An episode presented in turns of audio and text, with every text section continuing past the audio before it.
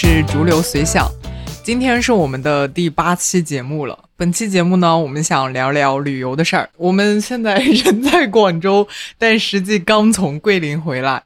对，其实像这期节目我经历一些事情，想说比较多，所以这期节目我们大概会分为上下两个部分。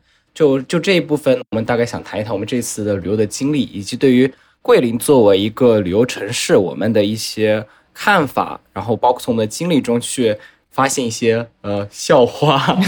首先从一个总体印象开始吧，你对桂林这个城市的旅游整体的印象是什么？山水很美，人文很怪，总体上非常适合见见世面和老年人相处相处。我的总总体观点其实也差不多，我的是。呃，第一回觉得很惊艳，呃，第二回绝对不会来啊。首先讲讲我们为什么会选择桂林作为目的地吧。其实也没什么好讲的，主要就是我就这么点钱，只能办这么点事儿。对，其实桂林还是呃，它在钱方面确实也，因为桂林它其实很多的景点是免费的，而且发现没有，其实桂林那种反而说你收费的那种门那种门票，反而不有的时候完全不如免费的。也没有啊，我们那个游漓江还有玉龙河都是要收费的呀。我觉得这两个最惊艳了。没有，就是说为了进这个景点付费，我觉得在桂林就是呃不太划算的。你要是说你要享受它提供的服务，比如游船和竹筏，对你不是说你单从进那个，我觉得非常不不划算。而且我知道你在骂谁，慕龙湖是吧？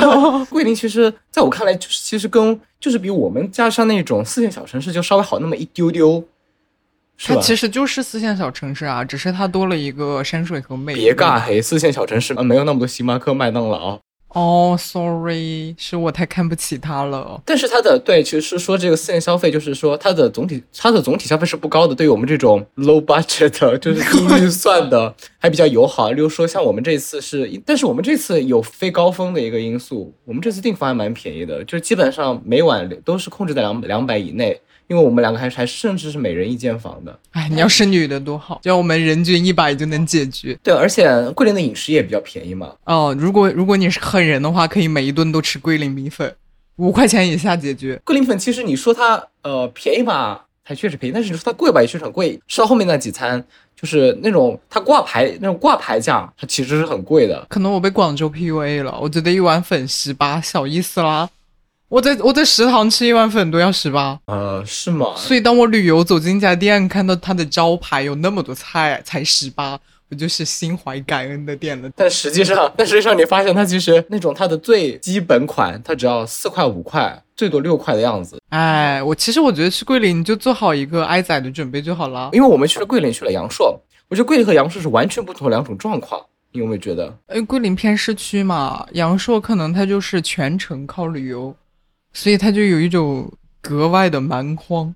对，我就拿打车这件事来举例吧。其实就是在桂林，我们打还打了蛮多次车，那种网约车的，而且每一次基本上就是，呃，一口价，一口价价格也不高，而且比比至少比在我们那种三线小城市打车甚至都还便宜，不知道为什么。等一下，怎么又抬咖了？哪有三线啊？我们那边是四线。呃，而且每而他作为司机会接单，而且接单还接的贼贼快，车车也开的也不错。对，包括说最后我们从那个。呃，我们住的地方到那个呃漓江的游船码头，它其实也就是一个正常价位，对，四十五块钱，你自己租大巴也二十块钱一个人，我觉得也比较划算了。但是到了阳朔之后，你根本打不到一口价的车，我们就打了。其实我我们去之前是有了解到，说阳朔是打车是一个。就很容易被坑的一个城市，嗯，所以我们刻意那种没有打这种出出租车，还有那种呃，就是你一下车就迎面上来的那种那种。主要是杨硕，杨硕他的就是他一开始给你的那种气质实在是太吓人了。我们从那个磨盘山码头下来，一直走到西街，然后走到我们住的酒店，中间大概有两百个人拿着各种各种不同的业务的那种广告牌凑到你面前来。对，们租车要吗？呃，电动车要吗？拉你们去哪里？住酒店吗？游漓江吗？对，啤酒鱼吃吗？对这个地方就感觉那个，我们从码头走到酒店的三百米以内，平均每十米。每十米至少有九个人 在推销。对，按按他们的价格来说的话，因为我们都没有具体去问他究竟要多少钱哎，但是我们是知道他是很就是很吓人，他扑面而来就是那种想要宰你的气质，就是真正不会宰你的那种东西，他反而不会做的这么夸张，不知道啊，就很吓人。我我们走着走着，我在街上就感觉我在玩那种大型的探索游戏，迎面走来几万个 NPC，你就是靠近他们，然后就按 A 挨宰。你在阳朔就是有一万个 A，我们在阳朔还是坐了就坐了一次车，坐了一次网约车，就是最后从反正就是最后一程了。我们说，哎呀，就是可以按 A 了，是时候按 A 了。这就还好，就是你会发现没有，我们上那个车的时候，那个司机，我首先我们阳朔我我完全叫不到一口价的车，就我怀疑他们可能司机内部串通好了。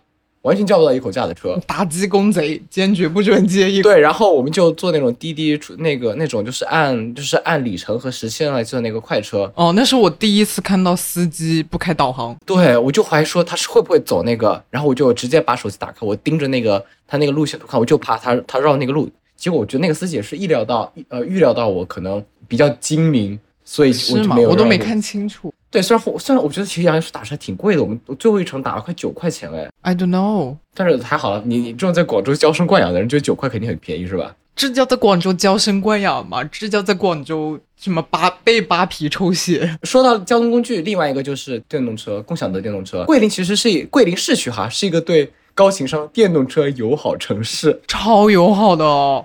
我首先去就三块六毛八买了七天三次卡，基本上四块钱卡饱了我。整个在桂林骑着电动车走来走去的地方，桂林电动车的那个价格比我我们家那种还便宜。对，而且它整个城市都是有很多很多人骑电动车啊，它每一条比较主要的街道都有专门的电动车道，它有专门的隔离带。但是其实对行人就很不友好。这样反过来讲，它的行人就很不友好。可能在桂林街上走的人没有电动车上的人多，你每每两条腿就有一个坐在电动车上的屁股。有的时候就是你要过个马路，你就必须要。抓紧时间，趁着电动车没来，赶快快速的穿过那条马路。然后我们再去对比阳朔，阳朔真的很奇怪，就是没有共享没有共享电动车，而且我真的觉得说不是他没有共享电动车没有能力，没有或者说没这个条件入驻呃阳朔，而是说他们当地的这我能说所谓的地域地方保护主义太严重了，就是说。在那个桂林的街上，基本上所有人都是都会向你推销租电动车。我不知道啊，这是他讲的啊。包括你知道，我们最后从一个一个景区，就好像有个人人就是刚下班的样子。哦哦哦，那个大妈应该是在回家。她突然停下来说：“呃，什么帅哥美女租车吗？”有一种我们马上要租的话，他就直接下来，然后走回家，把电动车给我们。对，盘活闲置资源，随时随地准备 I A。另外一个好笑就是我们在那个西街也是，就说要租电动车吗？然后旁边人还专门提醒他，不是不是，那个大妈说帅哥美女去哪里吗？拉你们去啊。然后旁边一个大妈冲过来说租车吗？然后这个大妈赶紧说啊，租车也可以。好像在讲业务好像。有好像有熟练的，有不熟练的一样。就但凡你去找他，他就能带你包圆，就给你按，只要你按一次 A，他就能够让你享受挨宰一条龙。兼职旅游业和全职旅游业，我觉得所有的人都是全职旅游啊。而且我我感觉就桂林这种地方，因为它没有什么比较特别的其他的呃一二产业，就其其他的基本上所有的人都是围绕着第三产业，感觉桂林所有人都是做旅游的。嗯。你随便拉一个人都是去旅游的。桂林它的主打特色就是山水嘛。我以为是啤酒鱼呢。啊，哦，说起这个啤啤酒鱼，就是你觉得啤酒鱼到底是桂林还是阳朔的特色啊？我不知道啊。我们我们俩就是直接反叛。由于看见了一百次啤酒鱼，坚决不吃啤酒鱼。之前我们在长沙不是有个梗吗？就是说你在电话里告告告诉别人说我在茶颜悦色。然后那说哪个茶颜悦色，这周围都茶颜悦色。在桂林的版本就是，呃，我在我在哪个啤酒鱼下面等你。没有，这还有后续，哪个啤酒鱼？刘大姐啤酒鱼？不是啊，是大师傅啤酒鱼。哦，对对，大师傅啤酒鱼大概每一百米就有九十八家。杨叔好像你就能吃，好像就只有啤酒鱼。包括说我们就非常小心翼翼的避开啤各种啤酒鱼店，最后还是差一丢丢丢丢的最后一餐上。吃到了啤酒鱼，还好我非常坚定，但是也没有好多少。就吃的是牛排，我还吃了那个田螺酿，哇！我第一次吃到牙膏味的螺肉，你不觉得像那些那个大众点评上点评的，让螺肉变得更加的灵动？我觉得是变得更暴力了，就就嘴里打我。但是，但是我吃那个还蛮蛮开心的，因为你没有觉得我们在桂林和阳朔，我们吃的每一顿。总会有一个怪菜。我吃到很怪的菜就会感叹一下。就是就是会觉得还好，就是你怪的很有创意，我就会喜欢。例如说那顿油茶是吗？油茶我觉得很不错啊，它真的很怪，很有创意，它比啤酒鱼有创意多了。你什么时候喝过茶？里面有炒米，有一些油，还有一些苦的东西，所以就它又很难喝呀。但是你就你就觉得很奇特，然后你就会有啊，当地人原来喝这个。还有那个还有那个拼盘嘛，那个油茶店卖的那个拼盘，那个真是怪到头了，超级好笑。那个拼盘里面大概有。五样食物，没有一样是郑宇喜欢的，我笑的发晕啊！就是它的整个那个都非常的怪。那五个菜，我我想一下，那个呃，鹌鹑是吧？那个是叫呃酱板鹌鹑，酱板鹌鹑怪，只是因为你不喜欢吃烟熏的。对，然后肉粽怪，而且那那个但那个还那个能吃，但是也很怪。好吧，它就是那种方形的很小的粽子。而且是切开的，诶，什么你很喜欢的那个南瓜的什么东西？那个是那一盘里面唯一能吃东西，就哦，就也谈不上喜欢，就是能入口是吧？对，因为它只有甜味，它只有甜味，没有什么乱七八糟的味啊，我不觉得啊，它有咸味，它有那种很怪的，外面有咸的那种酥的味道。是吗？我觉得就觉得那个能吃，就是因为它的呃调味比较单纯。嗯，那是我唯一那一盘里面唯一不能吃的。然后还有什么冰菜？哦，冰菜那是纯粹长见识，好吧？哇，那个好有意思，大家可以去在什么百度去搜索一下冰菜。就是它上面长了露珠，它刚端上来的时候，我以为它是刚从冰箱里拿出来的，所以它会结那个霜。结果它真的是好像长在上面的样，而且你吃有种非常脆的感觉，非常脆爽的感觉。所以我很喜欢，尽管我不是很习惯那个口味，但是多有意思的菜啊，真的很包容。反正我对油茶那一顿是相当不满意，但他真的对油那顿油茶相当满意，就是我大开眼界啊。然后我们这顿的。一个是油茶，一个是这个拼盘，另外一个菜是，反正是虾茶香肥肠，茶香肥肠虾，就是把茶叶、肥肠和虾全部油炸，也很怪，我也不喜欢，但是我很开心。就你对你对食物艺术根本不够包容。我觉得啊，还有还有那段其实就是第一顿吃那个本地人推荐什么阿甘酒楼。但那顿我觉得是点菜失败，可能占的比较大吧。哦，那顿我们吃了三个主食，我我不，我觉得是他的问题。他那个手磨粉手磨粉水晶虾实在是太有迷惑性了，我真的以为它是两全虾呢，结果它是好像那种只有五只小小一圈虾，外面全都是粉。主要是它那个卖好贵哦，好像那个挺贵的，五十九吃了一顿鲜虾肠粉，就如此赤裸裸哈。哦，你说完吃的，我们来说一下。桂林的景点吧，其实我觉得桂林最深刻景点并不是那些山啊水，而是在沿江路上看到的。我们当天第一天晚上就去稍微比较中心的区域散步，就是那个中心区全部都是沿着漓江展开的，所以我们就把那一块叫做漓江风光带。对，其实我们首先是准备去那地方看日月双塔的。呃，日双塔其实没什么好看的，就是你反正他也不要不要钱，你拍两张照就人就走了。嗯，如果你还有兴致的话，可以听那种导游去讲那种瞎扯的故事。哎，你不能说瞎扯啦，但是总之就是可听可不听了。对，然后我们其实，在那里看见了第一个做在外面进行表演的人。我没想，就是我们以为这是他是比较特色，因为旁边围了很多人，我以为他就是固定在那里表演，然后很多人去看而已。结果我们沿着那条江一直走，一边走就有一边很多人唱，大概每十米就是每一个小路口。但凡能够摆得下的地方，都会有人在那里唱歌。看到第一个之后，我说哇，好奇特。看到第二个，嗯，还有第二个，后面第三个、第四个、第五个、第六个。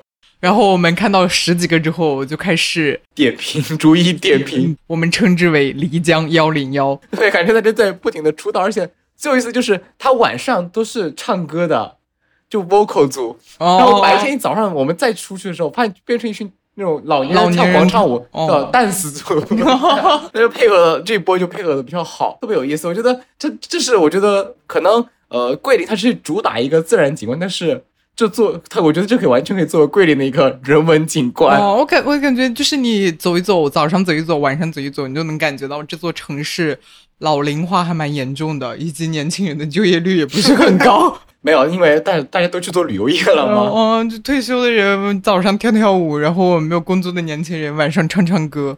有一个拿着那种铁桶打架子鼓的大哥，精神气貌超好的，就是你你就感觉在桂林活得很开心。其实那那那个摊子好像人是摊子，那个摊子人是最多的，而且他做他他唱一首歌之后还会 MC 一下，就是中怎么中途介绍一下我们的他们的鼓手。他说，这是我在沃克组里面评分最高的，其他的就感觉有稍微没那么专业，但是你能看出来整个市场就非常欣欣向荣，大家都唱的非常快乐。这些说完这些人文景观，那我们还是。还进入一些，好像我们还没有进入桂林最重要、最核心的呃自然景观。哦哦哦，哦，因为我实在是我待了待了四天，我实在是被震撼，就被震撼到麻了，就好像那种斯汤达综合症一样。是佛罗伦萨综合症了啊，两个名字一样啦。总之就是大概就是当你见到了太多震撼并且同质的东西，你就感出现一些眩眩晕之类的。其实你有发现没有？其实桂林虽然桂林市区那么多那么多东西，其实我发现其实最值得看的还是就一个象鼻山。嗯，象鼻山其实我觉得也还好了，它就是就是山。其实象鼻山它主要是它比较清亮，就是说你爬你想爬山也可以，就不要爬特别高的山，就它也不会让你爬特别高的山，然后。一趟下来也方便，你拍照也有有那个位置给你拍，而且那个公园其实建设的蛮好的，其实那个整公园的其他的配套设施，对它整体方面都很好，自然和交通位置都非常好。但是其实我觉得整个我都我都觉得你去桂林不用去到什么公园里面去看山和水，你就你就骑电动车在街上走一下，然后你就抬头看看，就能觉得非常的震撼。比如说我刚上电动车。停到第二个十字路口，一抬头发现有一座很大的山，然后你骑过那个十字路口，又发现是楼房，然后你再骑几个，一抬头又是一座很大的山，很有意思啊。对，桂林的美妙美妙之处，好像就在于这种山与这种自然与建筑的一种交融吧。对，他们的界限非常模糊。就是我们发现桂林他们那种房子都建得特别矮，它没有我们这种动辄二三十层那种高那种大高楼，就基本上你如果你到。山顶上，例如说你爬到上面山顶上，你去往上面拍照，你会发现所有景色基本一览无余，就非常感受非常的好。说起来，其实那象鼻山一个非常有意思的一个一个点，就是说啊，你说那个功德永动机，对啊，超好笑啊！我觉得这也算里面的人文吧，就是因为他们的景色的同质化可能比较高，所以你需要一些，总之就是绞尽脑汁开始做这种文旅的策划。但是我真的大开眼界啊，可能是我的。可能是没有在别的地方见过这么震撼的。我们走过去之后，我看到有一个功德功德箱，就是你可以去那边买小金鱼放生，然后。就是你看到这个之后，嗯，方生熟悉的味道。但是结果你往左一看，大概一米的地方就有一个满满当当的锦鲤池。然后你在功德乡那边买的方生的鱼，就是那个池子里面的小锦鲤。过段时间，那个卖卖那个放生鱼的人又把那边做那边池子捞上来，超级好笑。对，你就感觉功德永动机所有的人都获得了快乐，只是不知道钱去哪里了。无本买卖。我感觉三赢啊，空手套功德，真的需要功德的人就买点小鱼，然后你养一波鱼就可以做一个生意，还能做一个景观。已经走过去的人都会开始哈哈大笑。哎，你说真的会有人在那里买那功德功德鱼吗？我不知道啊，就算没有人买，他们也是赚的。那里可是有一个锦鲤池，哎，高低都是赚。哇，真的是天才策划。那个区，而且还一个非常比较怎么讲，呃，坑的一点就是它。其实你直走就可以直接上山，他会告诉你啊，上山向上右拐。实际上你上右拐，你就多去了一个购物店，嗯，不让你拍照的宝南根，就卖一些那种很怪的草药。对，但是那但是那栋楼其实它有个二楼是那个当年太平天国运动起义的那个纪念馆，但是也没什么好看的，不太值得一看。但是你竟然坑都坑了，你没有发现整个二楼看上去没有人上去过吗？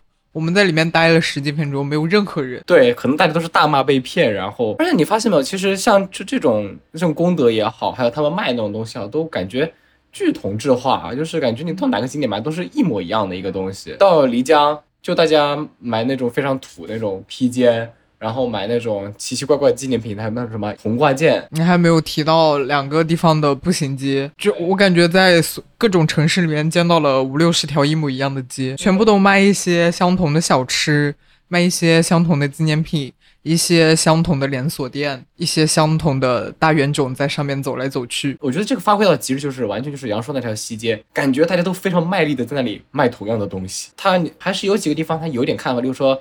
那种卖咖啡的店家在店里养了一只羊驼哦，羊驼的对面还有一只孔雀。对我感觉怎么讲很怪啊，这个东西就就感觉没有活硬找活的一种感觉，而且你完全就没有想法，你会去那里买杯咖啡，那个那咖啡真的很坑，按克卖的。你见过咖啡按克卖的？好像两块钱多少钱一克？哇！但是我感觉我们现在讲的这些也不是说单独就桂林和阳朔是这样，感觉现在国内旅游去那种没有开发的特别好的地方，或多或少都这样。其实我觉得那种阳朔还是桂林阳朔也是算开发时间比较久的城市了，像最近前面一段时间比较火的淄博，它是完全就没开，就完全没有开发。但是桂林这种已经开发，就感觉还是这个。这个样子，我感觉可能完全没有开发的还好玩一些。主要是大家可能就太想急于去赚这个这笔钱，就是整个给我的感觉就是说，是不是说起这个，其实顺便这趟旅程给我的感觉就是说，因为我们旅游业整个就空档了三年，就感觉包括我们看到的一些五一的一些旅游新闻，就感觉说这些旅游的商家想把他们在这三年没有赚到钱，想在三天之内迅速给赚回来，非常卖力的在宰大家。其实很难说哎，我感觉他那边的常态可能就是这样，感觉他们就没有那种做回头客以及打出口碑的准备啊。因为桂林它不需要有任何的口碑，大家都会来的。不知道是哪个天才想出来的“桂林山水甲天下，阳朔山水甲桂林”，大家奔着这句话，所有的人都会去的。公平说一句，其实他们的山水是确实非常好的，非常美。对，其实这就要我们提一下我们最满意的一段旅程，就是说从。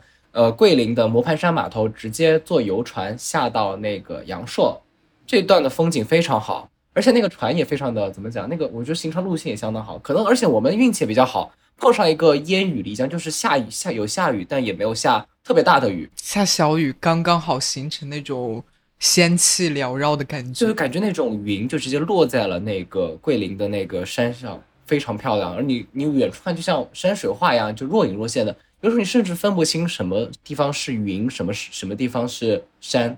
嗯，非常想飞上去修仙。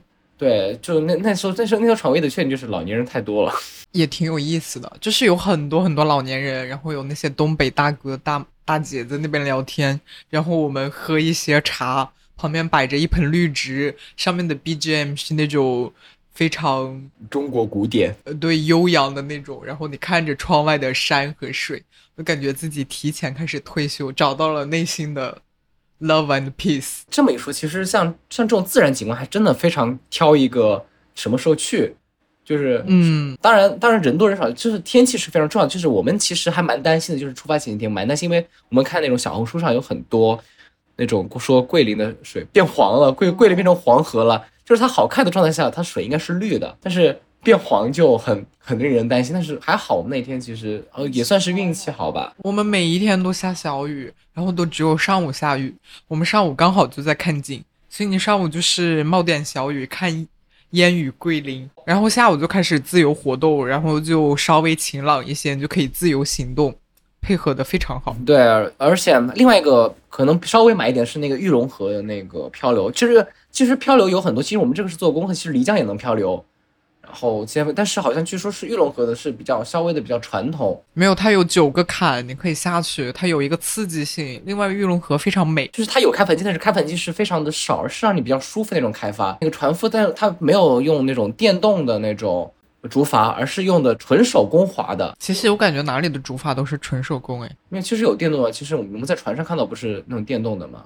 啊，那种啊，我我我那种我以为是小破船，那种电动感觉就没那个没那味儿，而且它的那种噪声也比较大，就没有那种很悠闲那种感觉。你坐那种就是要奴役一个纯人工是吧？对，而且而且说起来，就说起这个漂流，我们在我们在漂流上唯一的就被宰了十块。啊，真的，努力了四天，就在那里被挨宰了，呃，就在那里挨宰了。不，不能怪我 提前生病。对，就是那个你在玉龙河漂流，你就完全要做好就湿一身，就是直接穿一身衣服，然后回去湿一身的准备。就基本上你就别做什么什么怎么来的怎么走的这样想，不要想这样，不要有这样的想法。那个司机师傅说，我们是。报了大巴去那边的，然后司机师傅的临下车跟我们说，玉龙河它有那个给我们看了一段视频，它有一个比较高的坎，然后你那个竹筏从坎上下去的话，就会有水溅起来，溅到溅到你的屁股上。我已经做好了裤子和脚会湿的准备，所以特意穿了拖鞋。但是我看到他说水会溅到你的屁股上，然后他说那个座位是镂空的，所以他会从底下往上溅。我说那不行，屁股不能湿。然后师傅就说你们可以买雨衣，十块钱一件，把它垫到凳子上包着。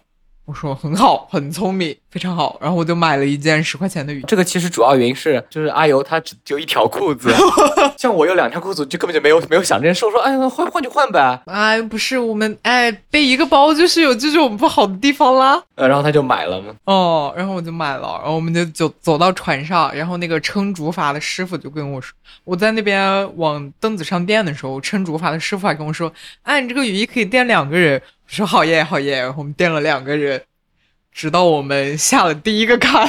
那个水开始溅的时候，那个水是从底下往上溅的，所以它是迎面给你一巴掌，然后就落到你的凳子上。所以我们那个雨衣唯一的作用就是把所有的水都兜在你的屁股上，你就感觉你买了一个盆，然后那个盆就用来挤水，你的屁股就坐在盆里。我当时我也不知道为什么那个竹筏师傅会让我们做这个事，有多高低有点恶趣味哈。我也觉得啊，它就是，就但凡你花这十块钱买的雨衣是穿在身上包住你的屁股，就可能还稍微好一点点，没有湿成那样。就你把它兜在我们下了第一道坎之后就知道了，有的凳子为什么要设计成镂空的，还是非常实用主义的。我还以为我们都以为是因为省成本，就是还是有点实用主义在那里。我的天啊，我我从来没有想到挨宰，虽然这个金额不太大。但是这么狼狈羞辱，这这这给给我一种智商被羞辱的感觉。对，而且特别有意思，就是其实那个玉龙河漂流，因为它其实怎么讲，它没有那种安全安全措施是比较少，除了你穿那个救生衣，充满了男人汗臭味，不知道被多少个四十岁男人穿过，并且疯狂出汗，你一闻到就想呕的救生衣。对，而且其他的它其实它的保护是比较少的，所以其实它一个非常有意思的点就是它会在那个说。就是就是禁止乘客携带电子产品，这个我们还打了赌呢，就很容易掉。就是郑宇看到那个买票须知里面说不能带手机，怎么怎么样，不然他就不负责，怎么怎么样。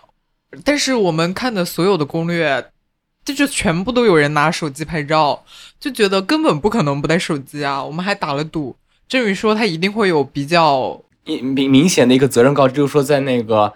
入口是拿一个喇叭，或者说那个我跟我们我他有一个法律术语的，但是我忘了，反正是这个意思了。哦，就是他如果没有尽到他应该有的提醒的义务的话，他是没没法免责的。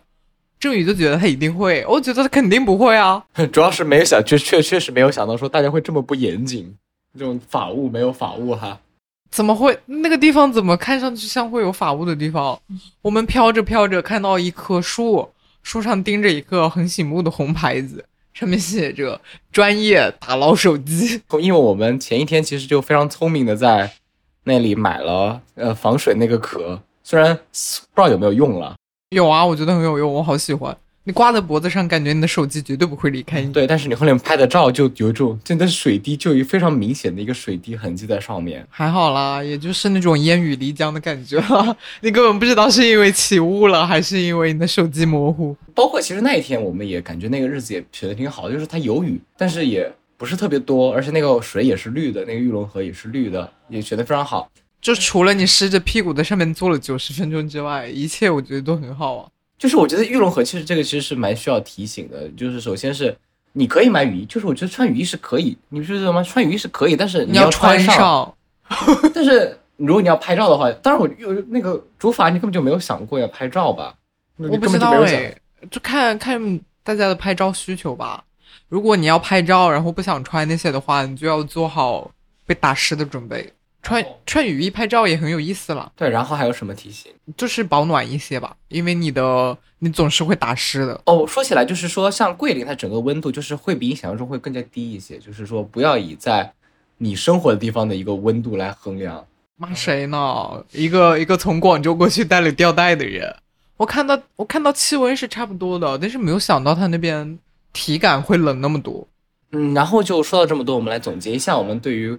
呃，桂林旅游的一些怎么讲一些经验嘛？如果我们听众 想要去桂林旅游的话，对，嗯，就就是总结一下，就是我觉得最重要的其实是错峰。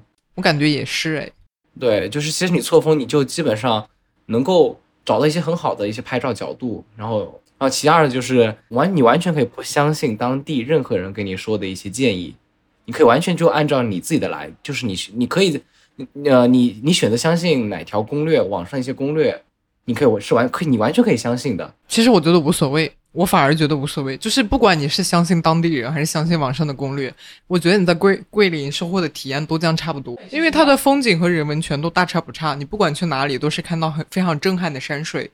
和非常有意思的人文，就是呃，怎么讲？还是最桂林，你还是要做一个预期管理吧。就是说，你像人文，你就不能期待说，例如说，我们那我们我们这一次没有看桂林千古情和印象刘三姐这两个非常著名的。不好意思，因为我们是年轻人，感觉很像很多老年人看。但是那种旅游团基本上都会带你去看着他们，就是你不能对他的人文多么的有多么高的期待，而且。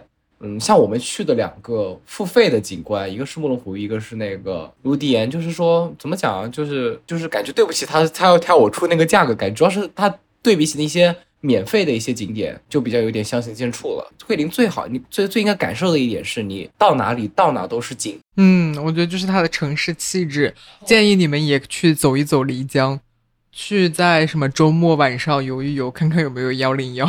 在拍照方面可能需要下一点点功夫。就是其实其实你怎么拍都会好看一点，但是说你需要找到郑宇的名言：狗拍都好看。对，就是其实你要准备好说一个比较好的一个拍照的一个预期，就是说你要想到说，因为你能拍的太多了，就是你，但是你可能最后呃发朋友圈的图可能是有限的。其实我觉得也还好诶，因为你每一张都能发，所以你就无所谓了。然后我觉得我真的觉得最重要的就是感受它的山，你就是到哪里都抬抬头。看到楼房后面的山，看到马路对面的山，在山上看别的山，看水旁边的山，坐在水上看山，在山上看别的山啊，超爽的。对，其实，嗯，如果抛开这些关于旅游的这些对于人的这样的抱怨不看的话，我觉得确实一个比较不错的一个地方。当然，一次限定，绝对不想去。你还想去第二次吗？不会想了吧？嗯，我觉得我看够了，也没有看够了。我可以看很多很多山，但是在花这么高的成本再去一趟的话，我觉得有一点累了。对，我觉得像桂林这种地方，就是它不像那种一些城市景观，就是我这种，我就不是只桂林，是所有以这种自然而闻名的这样的一个一些旅游城市，我觉得是真的说，就只能去一次，你不会说重复的想重复的去个地方，例如说。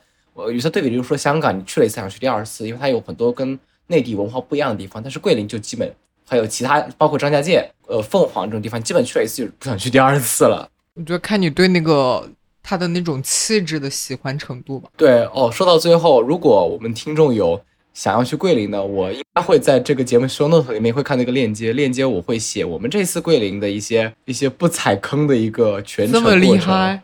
怎么讲？我觉得如果你选择相信我，选择相信我这份攻略，那就不要去信小红书。我们也有很多都是从小红书上找的，好吧？这个我们下我们等到下一部分我们会讲一些这样的事情，就希望有兴趣的可以下载下来看一看。感谢你的收听，欢迎在 Apple Podcast、小宇宙、喜马拉雅订阅我们的播客。当然，我们更推荐你使用泛用型播客客户端，例如 Castro、Pocket Casts、Overcast。